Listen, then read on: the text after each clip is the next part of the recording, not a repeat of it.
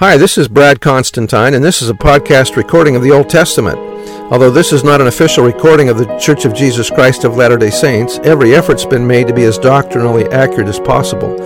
I'll be using for the text the Joseph Smith translation of the Old Testament, along with many commentaries from general authorities of the Church, BYU professors, Bible scholars, and others. This format will be very detailed, and so if you want a deep analysis of the Old Testament, you come to the right place. Thanks for your attendance. Hi, and welcome back to this Old Testament podcast. This will be 2 Samuel chapter 5.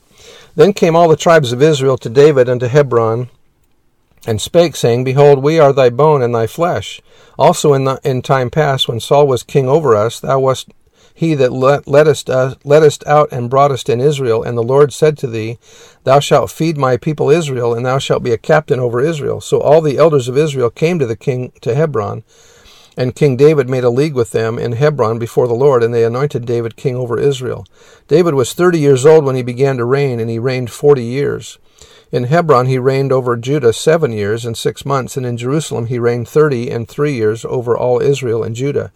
And the king and his men went to Jerusalem unto the Jebusites, the inhabitants of the land, which spake unto David, saying, Except thou take away the blind and the lame, thou shalt not come in hither, thinking David cannot come in hither. Nevertheless, David took the stronghold of Zion, the same is the city of David. And David said on that day, Whosoever getteth up to the gutter, and smiteth the Jebusites, and the lame and the blind that are hated of David's soul, he shall be chief and captain. Wherefore they said, The blind and the lame shall not come into the house.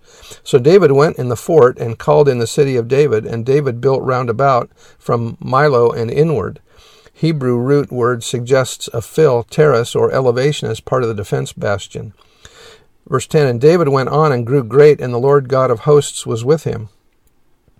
The origin of the city of Jerusalem is lost in antiquity. The first biblical reference to the city may be in Genesis, which states that Melchizedek, king of Salem, or Jerusalem, and priest of the Most High God, met Abraham returning from his battle with the kings and blessed him. He was the one to whom Abraham paid a tithe of all he possessed. When Joshua crossed the Jordan, the Jebusites, a Canaanite tribe, possessed the city. This people held Jerusalem until David captured it about 1000 BC. Although Israel may have temporarily conquered the city soon after their invasion in the land of the land of Canaan, David wisely chose this city as his capital, for Jerusalem was a city between the northern and southern tribes of Israel, but it belonged to neither of them because it was still held by the Canaanite Jebusites. The manner of conquering the city has been much discussed because of the problematical word rendered gutter. The word most likely designates a channel or a shaft, as it is similarly used in Mishnaic Hebrew.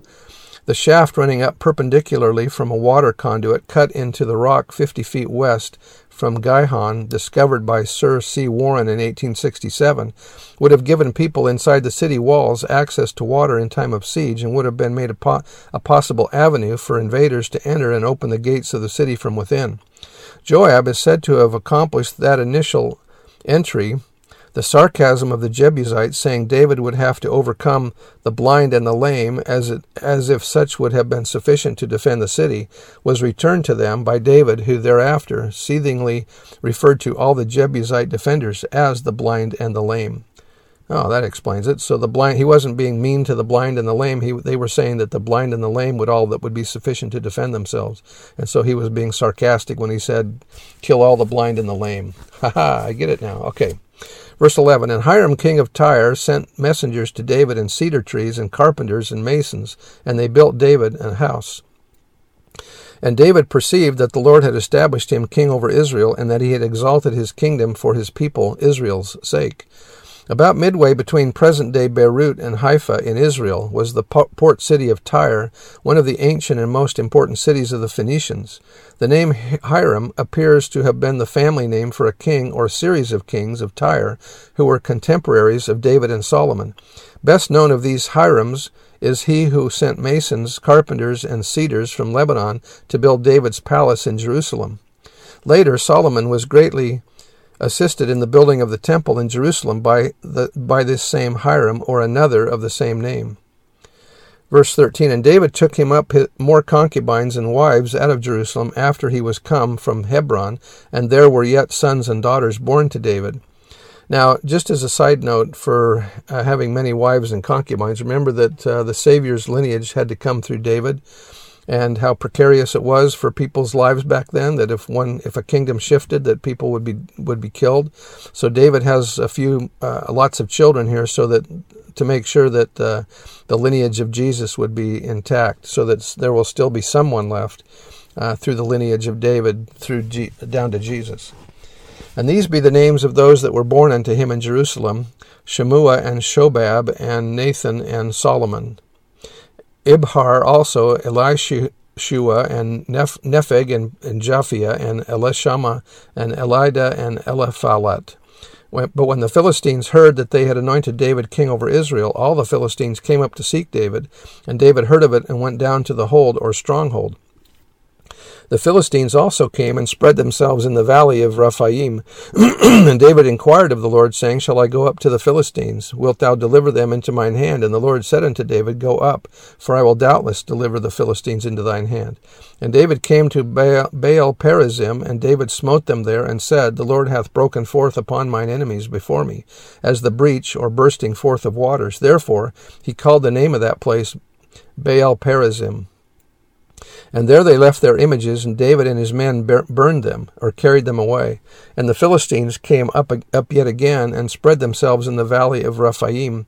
And, and when David inquired of the Lord, he said, Thou shalt not go up, but fetch a compass behind them, and come upon them over against the mulberry trees.